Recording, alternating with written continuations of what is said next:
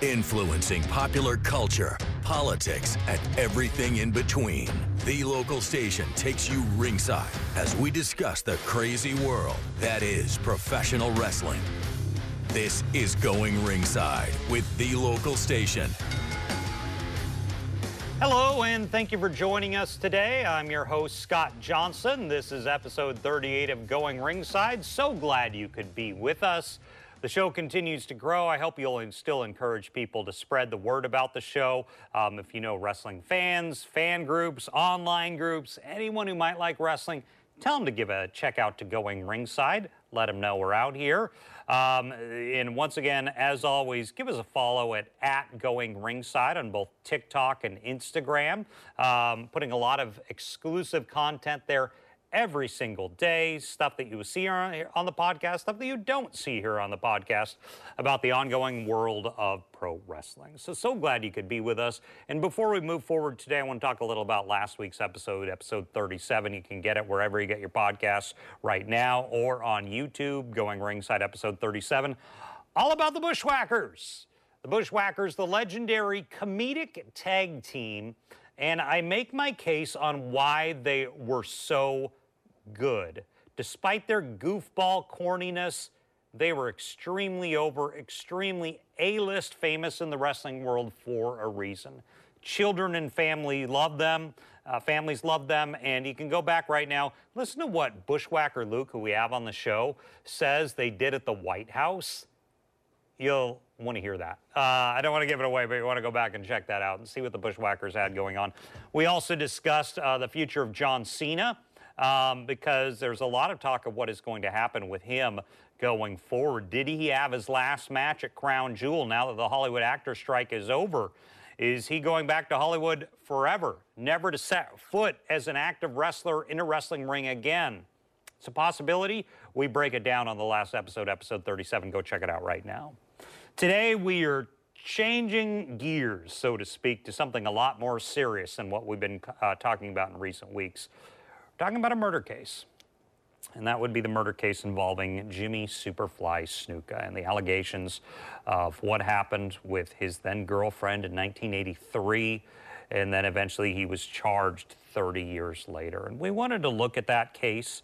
Um, we have a veteran homicide detective joining us a little later on the show. He was a, uh, one of the main detectives for many, many years with the Jacksonville Sheriff's Office down here in Florida to help us pick apart this case, which is really odd to have a murder case where you have a, a person of interest not charged for 30 years we're going to talk about that with him. And uh, after that, later on the show, we'll also be joined again, who's joined us on the show a few times, Joe V. Joe Vithayathil. He's a news anchor out of KPTV in Portland, Oregon, and a friend of the show and knows wrestling as well as anyone I've ever met. So he's going to give us some thoughts on the legacy of Jimmy Snuka in light of this case. Um, so let's first talk about who Jimmy Superfly Snuka was. This all happened in 1983 when he was in the WWF. And this was an important time for the WWF, maybe the most important, because it was right as they were about to go national. This was about a year before Hulk Hogan beat the Iron Sheik and won his first heavyweight title with the WWF rock and wrestling connection with Piper and Mr. T. And I have an image that you can put on the screen of Piper and Mr. T and Jimmy Snuka in the ring. This was in that buildup with rock and wrestling connection. The reason why I think this picture is important because when you think of 1980s WWF, you think of um, Hulk Hogan. You think he was the guy that Vince McMahon built his empire on the back of. But if you ever ask wrestling fans, you know, if Hulk Hogan wasn't around, who would have been the guy for WWF to be the face of the company going um, forward? Most people agree it would have been Jimmy Snuka. Before Hulk Hogan, Jimmy Snuka was Vince McMahon's crown jewel. He was his megastar. He was the guy who was going to take Vince McMahon national, take him to the next level, and become this uh, national icon wrestling figure. Um, Jimmy Snuka was at the peak of his celebrity in 1983. Fans loved him all over the area. And when I say area, I mean the Northeast, because this was as Vince was changing.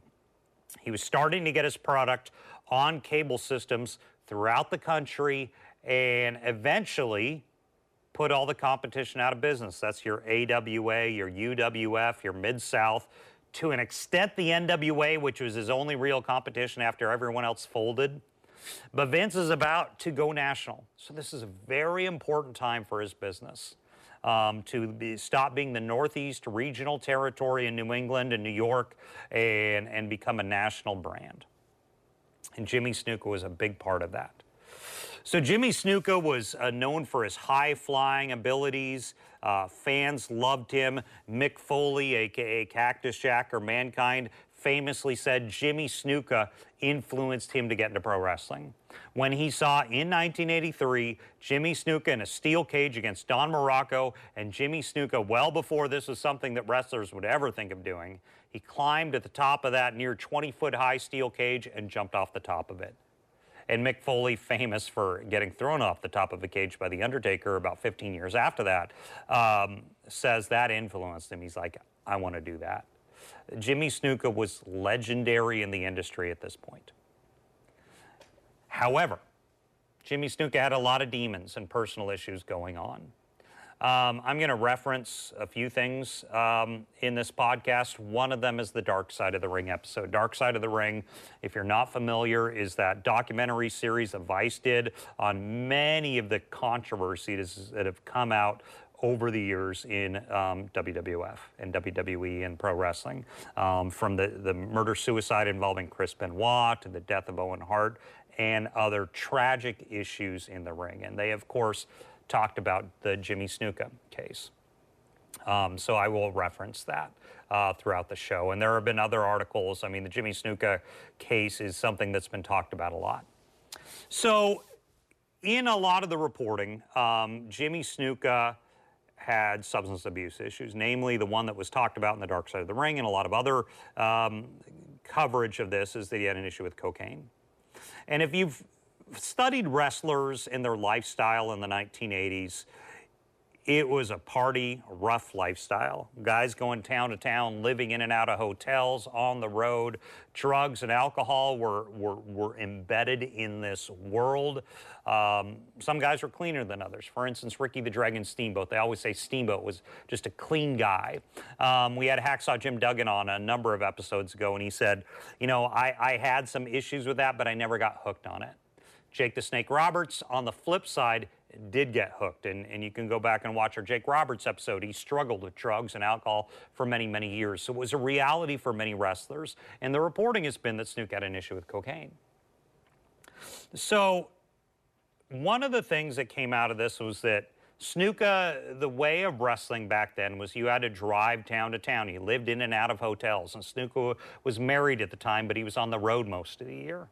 His wife lived states away and they had children. And so Jimmy Snuka um, had a guy who would help him get make his dates and get around town. And Jimmy, um, you know, had a rough rough upbringing. I've seen some reporting that he may have had issues with reading and writing, and um, so they kind of had a person on the road with him. And one of the people who was on the road went to Vince McMahon and said, "I can't handle him. He's too crazy. He's too wild." And there were the drugs and the other issues. So along the way, there was this young woman named Nancy Argentino. She was a young, attractive woman in her early 20s, um, and she went to a couple wrestling matches. Um, with a guy, I want to say she was linked with Johnny Rodz. He was a wrestler back in the day. And she met Jimmy Snuka. Um, and this is detailed in that Dark Side of the Ring. And they became close and eventually started dating. And eventually, she started kind of being the person who would guide Jimmy from town to town and get him where he needed to go. Um, and the Tonga Kid, I believe, is the um, Sammy Fatu is the one who would also travel with them, and Jimmy brought him in and um, helped guide him from town town to town. So um, they would go everywhere together, and it was just the lifestyle back then.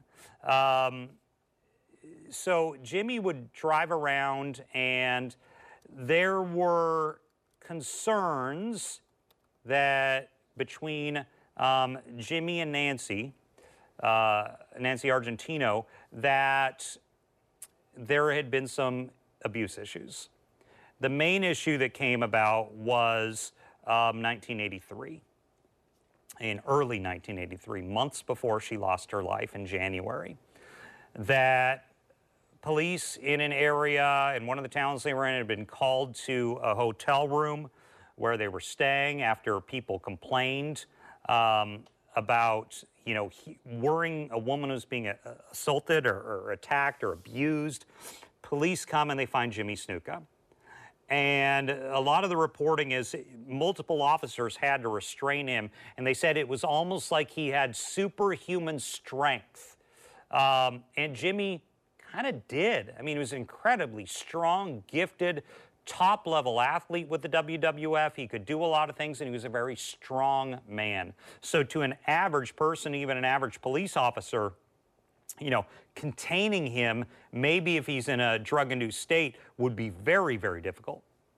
And this did make some news back then. Now, now keep in mind, this is important as we go forward in the show. The difference in the world in 1983 versus what you see today. Keep in mind, there was no internet, no social media. The only way you would know something happened in the world is maybe you might see it on the TV news, but most likely you would read about it in the local paper wherever you're at. The newspaper was by far and away the main way that people got their information, and there were limits to it. So, in, for instance, if a celebrity did something bad today, as soon as the news is out for anyone, within an hour, half the country knows about it. You get an alert on your phone. Um, it's on all the networks. It's on X or Twitter. It's everywhere. Back then, none of that existed. None. At best, a newspaper would pick it up. And maybe it would be circulated on the news wires to other news agencies, but that was, that was kind of a crapshoot if that would ever happen. I mean, the, the reporting back then is a, a, reporter would hear about it and read about it maybe in the police blotter or they had a contact at the police station who might tell them about it and would get a small write up in the paper.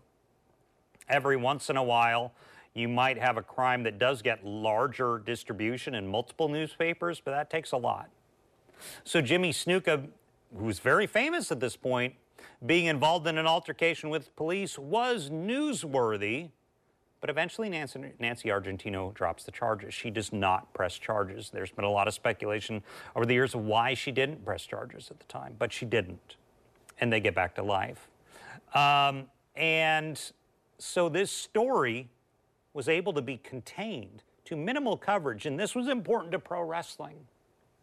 Because if a popular wrestler today got in trouble with the law, we'd know about it immediately.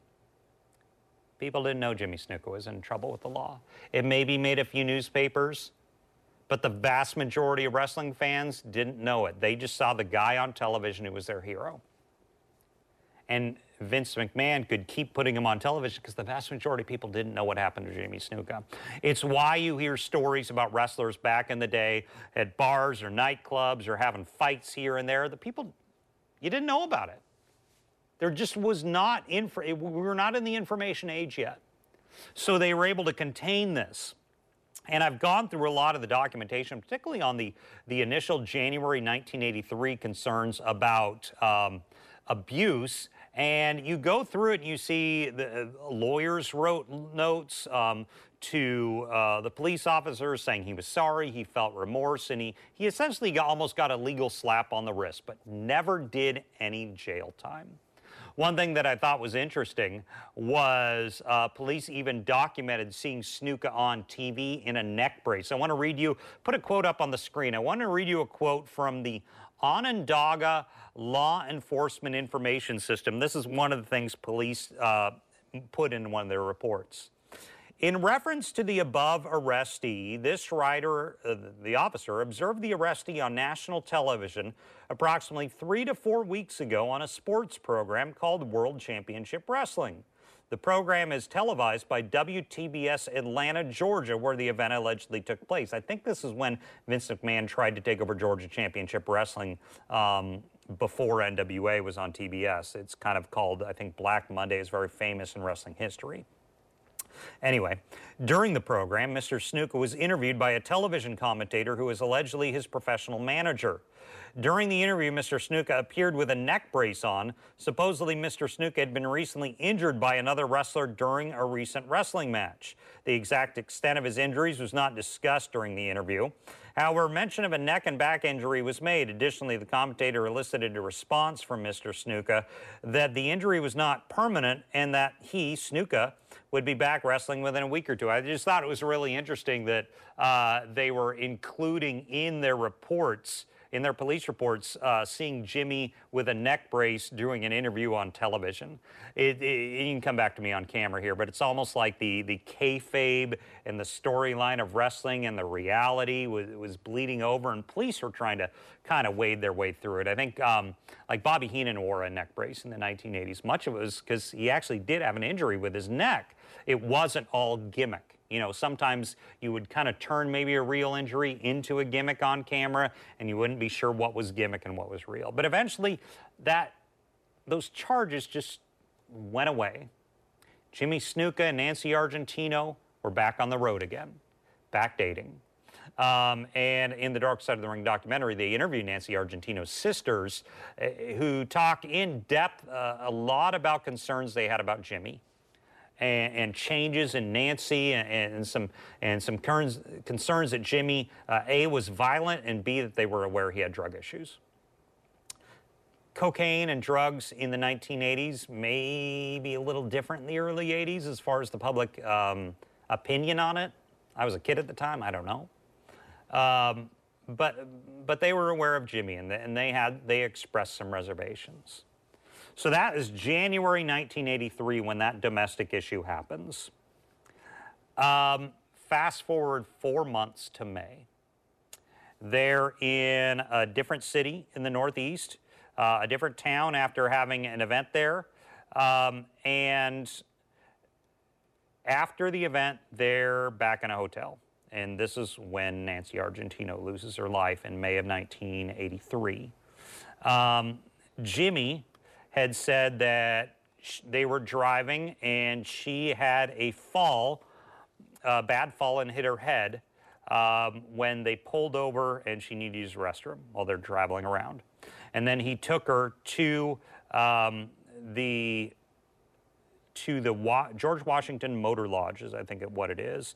Um, in, it's now the site of a Home Depot um, near Allentown, Pennsylvania. This was in a different municipality, but near Allentown, which is a common stop for WWF. Um, and they would go to Allentown a lot. They were big business back then, particularly for that area. Um, and he gets back to the hotel, and she's not doing well at all, grasping for breath, um, problems. Eventually, police are called. They go in and eventually Nancy Argentino um, died. And they found traumatic brain injuries, and, and, and they had Jimmy there. And we're going to talk about the homicide detective a little later about this. And so they, they had a dead woman. They had the man there, really the only one who they would have believed could have had anything to do with it. Was it accident? Was it accidental? Was it not? Police detectives had to go in and determine this. Um, and Jimmy was broken up, they say, um, but he was never criminally charged. And over the years, Jimmy Snuka has um, had stories slightly change back and forth, back and forth, back and forth. But at the end of the day, they never charged him with murder back in 1983. So I want to put something else on the screen. And this came from the autopsy report. Let me pull it up so I can read it a little better for you. Um, the, after review of the history and complete autopsy the body of Miss Nancy Argentino, death is attributed to craniocerebral injuries, the pattern of which is consistent with a moving head striking at the stationary object, but is not consistent with a single simple fall in view of the multitudinous other scalp, facial, bodily bruises, and abrasions. the multiplicity and magnitude of the injuries may even be suggested suggestive of mate abuse. So the, the, the autopsy, the coroner is seeing other injuries on Nancy Argentino's body. It's kind of a red flag in a police investigation. You know, is there a pattern of abuse? I, I don't recall if if the police at the time had immediate access and knew about that that incident in January. But he's never charged. Um, I do want to mention one thing, and I don't want to get into it too much in this case because on our episode because I don't have all the details. There's been a lot of reporting on it um, about Vince McMahon, and um, kind of being a resource for Jimmy through this process. Um, in the Dark Side of the Ring episode, they, they report a couple things. They report that um, McMahon was in touch, I, th- I, think it was on a phone call with detectives, where he, he told detectives that Jimmy will cooperate fully with any police investigation, and, and he got Jimmy back on the road, wrestling uh, back on his regular schedule because Jimmy needed to go to town to town and needed to be on camera and, and at wrestling events wrestling. The other one um, that, from Dark Side of the Ring is the sisters say that Jimmy's promoter, is how they referred to him in the episode, called their mother on the phone. And they say that that phone call involved the promoter, we have to assume it's McMahon, because that was Jimmy's promoter at the time, offering the family money, and they were outraged by that. Um, and, and, and I don't know that they ever accepted any money or not, but eventually the family did file a wrongful death lawsuit against Jimmy Snuka and they were successful. I want to say it was for like a half million dollars. And there's been reporting that Jimmy never paid a cent. Jimmy never paid them. Um, but that, but they did have, you know, they were able to justify a, a, a wrongful death lawsuit against Jimmy Snuka because he was present. Did he respond enough? Did he get her uh, medical attention immediately? So they won that wrongful death lawsuit. Um, and there was one other thing that came up years later when Jimmy Snuka eventually wrote um, his autobiography, and it involves Vince McMahon. Um, and I'll just read this that, that he wrote in his book, and it's what he put out there. Um, here it is. You can put it on the screen right now. From his book, Superfly, The Jimmy Snuka Story. This is what he wrote. Shortly after Nancy's death, I was questioned by police and let go. At one point, I went with Vince McMahon Jr. to either a court, of, court or law office. I don't remember which because I was still in shock. All I remember is he had a briefcase with him. I don't know what happened. I think Vince Jr. picked me up from the hotel room and took me there. He didn't say anything to me. I don't know if he gave Nancy's family money or anything. The only thing I know for sure is that I didn't hurt Nancy. So, this is what he puts out there many, many, many, many years later in the around 2010 to 2013 timeframe, right around the time some journalists start looking into this old Jimmy Snuka case because it eventually went cold. He was never charged with a crime, and eventually it just went away. Jimmy Snuka went about his life again. He started wrestling um, in 84, and he, he was very popular, and then eventually he was let go from WWF. Um, he tried some lesser companies, and eventually, you know, was a semi-retired. WWF would bring him back every once in a while for some like legends matches. Um, I think we have an image of one here. I think Chris Jericho was involved in the match. Um, and, and, he would pop up here and there over the years. But as far as being an active performer, the last time I remember Jimmy Snuka in any sort of legitimate event would have been the early 90s when The Undertaker just showed up and The Undertaker was brand new and his first ever opponent at a WrestleMania was Jimmy Snuka. And he beat Jimmy Snuka. And that was the last time I ever remembered Jimmy Snuka being like a regular active performer, not a guy that's just brought in for nostalgia. Um, but you know, in all these years, and, and the, eventually the internet starts to come around, I was a wrestling fan. I never knew about these allegations against Jimmy Snuka. I never knew he was involved in death because so many years had passed from 1983 to the internet age when people started to learn more behind the curtain and, and we had we were able to regularly share articles by the late 1990s For the most part, the world forgot about Nancy Argentino and forgot about the Jimmy Snuka case that, that he had been with a woman who died. And the case went cold, just didn't really exist anymore. Until 30 years later, when some reporters in the Northeast at a local, you know, newspaper decide, decide to start looking, you know, maybe we'll do a, a check on this case again. Maybe we'll start looking at it um, and, and, do a 30 year retrospective on what happened with Jimmy Snuka, whose story had subtly changed over the years of what happened with Nancy Argentino. And they reopened the case. And then the public starts getting wind of it, as do police investigators, because the case was never considered closed. It was still an open homicide investigation. Homicide investigations never really close. And eventually it's put to the grand jury. And Jimmy Snuka is indicted for third degree murder. Um, and I would say this like 2013 or so. But there's a lot happening with Jimmy Snuka right at this time. Jimmy Snuka's health is starting to fail considerably. He has, a, I think, a stomach cancer diagnosis, and there were concerns that Jimmy Snuka wasn't altogether upstairs, that the time in the ring over the years had taken its toll on Jimmy Snuka, and, and he had severe um, neurological and brain damage issues and in, in the dark side of the ring episode. They'll say when this finally went to court, Jimmy didn't even totally understand what was going on. And Jimmy Snuka was eventually deemed by the judge unfit to stand trial. And then in, in months after that, Jimmy Snuka passed away. This all happened in a qu- quick, about a year amount of time, from Jimmy Snuka being in starting to reopen the investigation, to the indictment, to, to the, the court hearings where he's deemed unfit to stand trial, to his death. And that's where it ended. So there was never really any justice, and there was never really any chance for Jimmy Snuka to make his case in a court of law because he was unfit for trial and he passed away. So there's never really any conclusion to this story, no definitive conclusion. He was charged with a crime, he was indicted, but he was not convicted.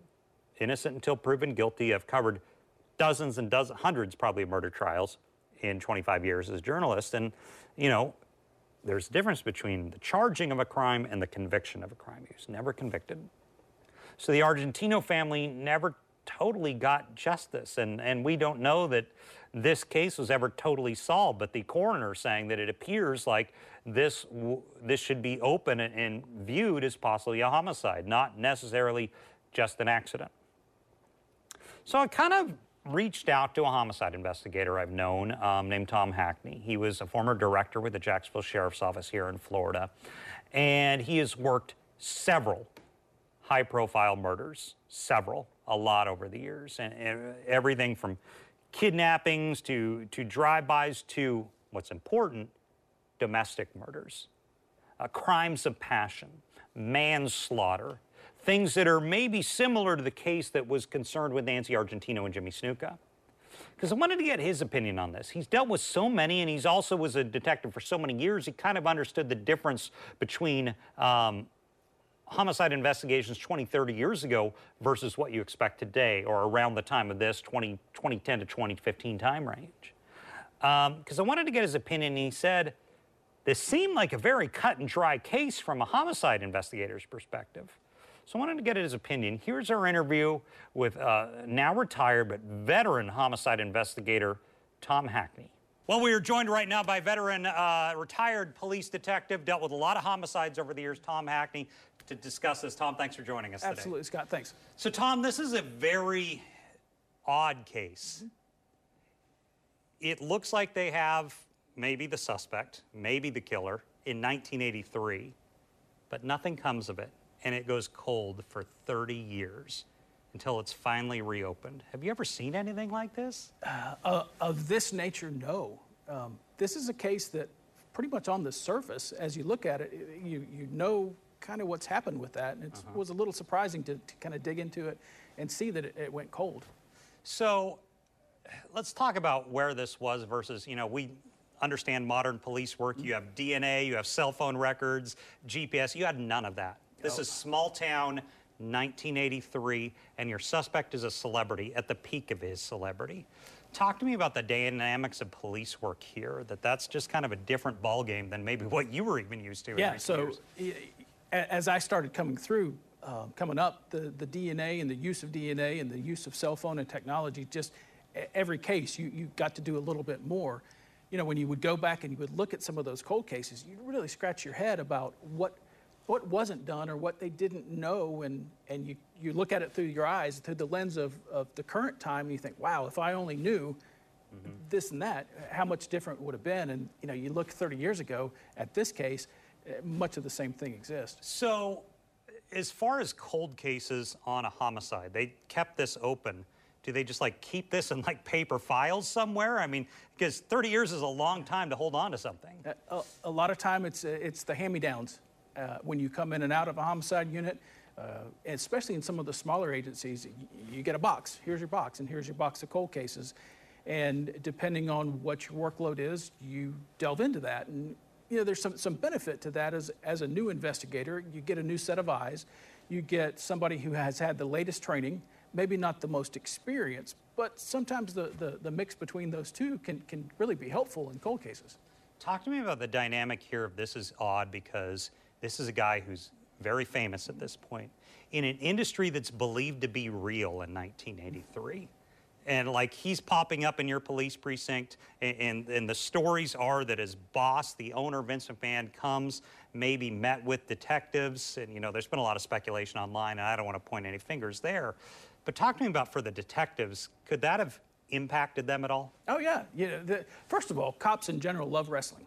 Okay. And and back in the day, 30 years ago, the, uh, you know, these guys are, are, are, are it. They're the thing. And if you start seeing the guy that you know from Saturday morning wrestling uh, walking in your office, and then you see his boss, the guy who's the really top pinnacle of all this, in and around, yeah, it's no surprise that that could have something to do with it. It, it certainly could muddy the waters. What would have had to happen for police in 2014, 13, whatever it was, to say more stuff starts coming out, the internet and social media, everyone's talking about it, to them like, we need to pull this file? Yeah, you know, it's it, it's again, it goes back to maybe maybe that new detective came through, wanted to take a fresh set of eyes at it. Uh, throughout some of these smaller agencies, you, you you know you get different bosses that come in that have interests in different levels that will give it to you to look at, and that's all it takes is one person to, to kind of scratch it off and, and take another look. I want to go back to the original uh, investigation. You say it was pretty cut and dry because you say, I mean, she had a blow to the head. His story changed a little, um, and then they find marks on her. I mean, is that part of the? And the marks on her, they believe, were from past issue, past incidents, not not the incident. I think that it was a head trauma. Right, I, I think Yeah, yeah. Um, what's a detective doing at this point? I mean, his, his story's changing, but I, I don't know that they know that his story's changing. I mean, nowadays, when you hear stories changing for a celebrity, you know, he says one thing online, says something on social Yeah, media. Back then, it's a totally different ballgame. it, it's quick and easy to go back and, and look at the soundbite from from that Sure. in today's world. Then you know there's not a whole lot that you could do, and in some of the smaller jurisdictions, you, you may have something that occurred in another jurisdiction right next door that you wouldn't have knowledge about. Uh, so you know it's it's one of those things. That it's it a- it's a level of difficulty that that they have, and and, and also with with experience levels. And on a domestic case, uh, you've probably dealt with a lot of domestic domestic homicides. Um, he's saying it was an accident. He's crying. He's emotional. He's saying she hit her head. I mean, what police work is done to determine cause of death, and and can that be not necessarily definitive? Yeah, there, I mean, there, there are times that you have a story that, that will coincide with what your physical evidence says, and it, it is difficult to, to do. And you know, some of that comes with the prosecutor as well. It, it's, it's, it's a team thing that goes between the investigator, the prosecutor, as well as the medical examiner to all get together and talk about you know, the cause of death and what could have happened, what was the, what was the method of injury here, what, what could have caused the injuries that she had. Does it get to the point where the detective goes and meets? I mean, here in Florida, be state attorney, it's you know mm-hmm. county prosecutor, whatever the jurisdiction. Do you get to the point where you go meet with the lawyer for the state or the county, and they're like, I don't know that I can prosecute Yeah. this. Is that part of it? And that, that, that involves some of the frustration that you have investigating homicides, where you may know who has responsibility for a crime, but to reach a level of a successful prosecution, you're just not there. Could that have been a reality here? Yeah, honestly, that, that could have been uh, back in the day. And again, you fix all the influences that could be there, and you know you have him telling a story. I've got really nothing that can disprove his story, and Because you have to prove it beyond a reasonable yeah, oh, doubt. absolutely. You know, I, I always have to remind detectives that you know this isn't about making an arrest. This is about a successful prosecution. That's that's the end. That's when it's done. We talked earlier in the interview about uh, someone powerful from the outside coming in. Let's just talk about like a lawyer. If someone's got a really good lawyer, Mm-hmm. can that make an impact in cases like these? Oh, absolutely. How so? Well, you know, it's it's it's an external force that comes in and can help that person accused of a crime. Uh, it can help direct things or direct attention away from them. Uh, certainly, if somebody doesn't want to make a statement based on what their attorney, and you know, of course they have every right to, to do that Yeah. within the Constitution. Sure. But that can hamper the investigation. It certainly can, can kind of tie the hands of the investigator. And that may reach that point that that prosecutor says, hey, I don't have quite enough there. And is it typically the, the, the prosecutor, the coroner or medical examiner, and the detectives kind of working together on that yeah, it's, decision? it's a it's kind of a, a, the triangle of, of those three pieces that, that you need to put together, and and you know you may have a, a, a medical examiner or a coroner who who's doesn't quite have it there, who says He's know, saying, I'm looking at that, but I can't definitively say mm-hmm. that's what caused it. And again, that's where the detective comes in, who wants to help them determine what the method of the injury is. If you know, in this particular case, she's got a head wound. What could have caused that head wound? Is you know, is there a weapon that they could find that, that caused that? Is it something in the room where they were? And all three of those pieces work together, and the prosecutor, the prosecutor knows what they need to be able to successfully prosecute, mm-hmm. and kind of directs the other two. You know, the, the medical examiner or the coroner is based on their medical ex- expertise. So there's, there's, no, there's no external influence. It's science, and that's what you have there. It's, but it's all, Science in 1983. yeah, exactly. Well, you know, the, the good and the bad thing is the, the forensic pathology, even back then, although it wasn't involving DNA and it wasn't involving some of the other things, it, it, it still is what it is. You know, there, it is a homicide by way of blunt force trauma that maybe I don't know the weapon. Last question. Um, on the, the 30 years, which just fascinates me, like why wasn't this reopened at 10 years or 15 years Yeah. or 20? Um, is talk to me about the reality of cold cases. I mean, can they just sit in a file and kind of after five or six years kind of be forgotten about by detectives? I mean, the unfortunate truth is, yes, based on, again, kind of the level of work. You know, when in, in Jacksonville here, when we, we have an exceptionally high year, um, you know, that kind of takes detectives time. Now, we, the sheriff's office here has a, has a cold case unit that's directed towards doing that. But again, the, you know, officer involved shootings. But in Jacksonville, that's a major agency as opposed Oh, to a as, small yeah, exactly. I mean, you've got uh, the, the fact that Jacksonville has a full-time team dedicated to this is the exception and not the rule. Some of those smaller agencies, again, like I say, you get the hand-me-down box when you come in. Yeah. So if their direction isn't towards that, it's, it, it, can it will. It'll, it'll gather dust on a shelf. Tom Hackney, retired police detective. Thank you for your time. I appreciate Absolutely, you dealing with Scott. a lot of homicides like these, but this is definitely a unique one. Yeah, absolutely. Thank you, Tom. So I appreciate Tom coming on to kind of give us the perspective of the homicide. And, and as he said, you know, after so many years, these things can, you know, agencies just move on. They've got other homicides they need to crack, and it is what it is. Um, there was never a full conclusion to this, to the death of Nancy Argentino. The family did not get justice. Jimmy Snuka never saw a, a trial, uh, both due to um, the aspect of him being deemed unfit to stand trial and, and of course, passing away. Um, the family did get a, a modicum of justice with their uh, wrongful death lawsuit against him, but he never paid. So there's that. But uh, the question in, in, in the world of pro wrestling is what is Jimmy Snuka's legacy? Prior to this um, happening and coming back up around you know 2013, there were some whispers about Jimmy Snuka's past. But for the most part, he was a revered legend in pro wrestling. They would bring him back a lot. I mean, he would show up, he, the fans would pop, the fans would get excited. He had children, uh, a son and daughter who tried wrestling. Um, and, but after the news of the murder started to come out when it was reopened and eventually the, the, the case went to a judge, Jimmy Snuka's legacy started to have a little asterisk next to it. Um, I think Mick Foley has been, you know, uh, quote, and I don't have the quote in front of me, but it's saying it's kind of inextricably linked to him now. I mean, you can't not see it. Even though he was never convicted of the crime, he was still charged with murder. Um, the legendary status kind of goes away then. WWE has released statements a couple times on this over the years, just saying we need to let the legal process um, play out, which is typically out of corporation to respond to something like that. Um, but I wanted to bring in Joe V. Joe V is uh, Joe Vithayathil is an anchor at KPTV out in Portland, Oregon. Huge, huge wrestling fan and historian. Uh, kind of wanted to get his perspective on this.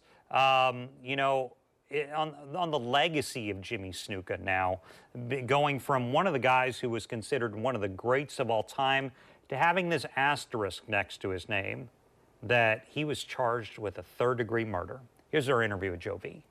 Well, we're joined again by Joe V to talk about this issue of the really the legacy of Jimmy Snuka, not the ins and outs of the lawsuit and, and the investigation, which we've been talking about here, but Jimmy Snuka and his legacy following what happened with, with the charges that were filed before his death. Joe V, thanks for joining us. And, and your thoughts on what this did to the legacy of Jimmy Snuka, who was really beloved for many years. No, I mean, well, first of all, let's put Snuka in his um, just on the wrestling side of things in proper context. I mean, he was he was the biggest babyface star in WWE right before Hulk Hogan took off. I mean, yep. he was selling out Madison Square Garden, tippy top star. Um, it was it's kind of been well documented that he had demons and personal issues. Um, I've heard stories from other wrestlers about him that I won't repeat here, but that involved, you know, basically fighting demons, uh, eh, you mm-hmm. know, and substance abuse and that sort of thing. Um, I mean, look, you just can't, and I feel the same way about. And, and I want to point out, I don't know all the finer points of the Jimmy Snuka case. I, I just don't, so I don't want to be an expert on that. But anytime there's allegations or uh, actual charges of you taking someone's life, I mean, all the wrestling stuff seems kind of inconsequential. It's just hard to get excited. I can't watch a Chris Benoit match. I won't do it. Some people are fine with it. I actually interviewed Chris Benoit. He put me in the crossface. This was years ago. Took pictures with him. Could not have been a nicer guy. Um, I won't watch a match with Chris Benoit. And quite honestly, it's it's it's kind of hard to look at Jimmy Snuka the same way. I mean, it's just so again. This happens, and I'm assuming there's rumors and backstage discussion about it along the way in the early to mid 80s. He has a lengthy career after this. I mean, he continues yeah. at WWE to the early WWF through the early 90s. They keep bringing him back in kind of a legend status. Do you think that damages WWE? WWF that they kept bringing him back as long as they did when maybe there was a specter behind the scenes. Although I guess it wasn't really public at that point, not until it, it in the mid 2000s when you know the cases kind of reopened and, and gained steam again. What are your thoughts on that? Yeah, you know, again, I don't want to speak out of turn because I don't know every aspect of this case. I don't yeah. know what a Vince McMahon knew or didn't know or how involved he was. I don't know any of that. So I don't want to sit here and speculate about, well, they knew this happened and they shouldn't have. Um, all I did know is that the fans didn't know about it. I didn't know yeah. about it. I had no problem cheering to Jimmy Snuka. I would be would have been excited to see him. Uh, I remember when The Rock brought him and Don Muraco out at backstage at WrestleMania 20. It was exciting to see him. So, um, uh, you know, look, he wouldn't be the first questionable character that was you know brought out on a wrestling program uh, despite there being allegations against him but i don't want to like i don't want to cast stones at wwe because i just don't know what they knew i sure. you know i'm not an expert on that do you think um this kind of just essentially tarnishes his legacy uh, maybe not to the extreme of benoit but I mean, Jimmy was somewhat of a beloved figure in, yeah. in the industry, and then this comes out prior to his death. I don't. I don't think there's any question about it. I mean, it's um, it's an extremely dark, at the at the very least, at the very least, a very very dark cloud um, over over Jimmy Snuka, and um, you know. I would say it's a shame because he was a great wrestler, but you know, when you're t- again when you're talking about issues of life and death, wrestling doesn't matter. And so, um, yeah, I, I, I think it does. I mean, I think it does for a lot of people. Now, look, I'm not, that doesn't mean I'm telling people never watch a Jimmy Snuka match or you're a bad person. No, that's not not what I'm saying at all. I'm just saying, for me personally, yeah. I mean, I think it's obviously um, a really dark dark shadow that, understandably, a lot of people are never going to get past. Well, Joe V, thanks again for your perspective on this. We'll see you next time. All right, man. So it's kind of where we're at. Um, the legacy is tarnished. He was never convicted in her death, but he was charged with third degree murder. In a, in a case where he never was deemed um, not guilty, and just never went to trial. He, he, was, el- he was elderly, his brain was not in great shape, and he couldn't stand trial, and he passed away. It is a tragic story all the way around, particularly for the family of Nancy Argentino, who never got the justice, who never got the closure. I have covered hundreds and hundreds of homicides over the years. As a, my other job is as a TV reporter. Um, and the family, particularly in the ones that are unsolved, always say, we just want closure. It, they never got it. They never got it. And you have to know before um, those journalists in around 2013 start digging this up again and eventually goes to grand jury, they were probably the only ones who remembered it because it was the early 1980s. Those things get buried. They get forgotten about. The, the internet, uh, in a lot of aspects of society, if it, if it didn't happen before the late 90s and it wasn't a major, major event, it, it's almost like so much didn't happen because there is no um, internet record of it existing. But it, it, did come out again. I mean, Jimmy Snuka uh, was charged, um, and, and, it's horrific. His, his, his stories changed over the years, and people, you know, had a lot of trust issues there. And the grand jury felt there was enough um, to indict and so they did. And the, I do want to say, if you ever do go watch this episode of Dark Side of the Ring, we're going to link it in my article on this at news4jax.com, which episode it is. Um, they do interview one of the police supervisors from that agency in it. He's in it a lot. They ask him a lot of questions. You can go and listen to him and see what you think. Um, but that's kind of where it's at. It is, one of those uh, sad skeletons in the history of wrestling's closet. Um, you think of Chris Benoit, you think of the Jimmy Snuka murder. I think those are kind of the other ones. You have you have the other tragedies like Owen Hart, the murder of Bruiser Brody, um, but but where a a wrestler has been charged as a killer, it's just it's a, it, it tarnishes his legacy. Uh, there's no question about it. So I appreciate you sticking with us uh, for this episode of Going Ringside. Hope to have a much more upbeat one and positive one, not such a downer like this episode was, um, but, it, but it was an important episode, one I definitely wanted to tackle because it's really a historical thing in the world of pro wrestling. Uh, a, a young lady whose life was just taken too soon. But we appreciate you taking the time to sit down with us today. We'll see you next time on Going Ringside. This has been Going Ringside with the local station, brought to you every Wednesday on your favorite podcast player on News 4 Jax Plus, as well as the News 4 Jax YouTube channel.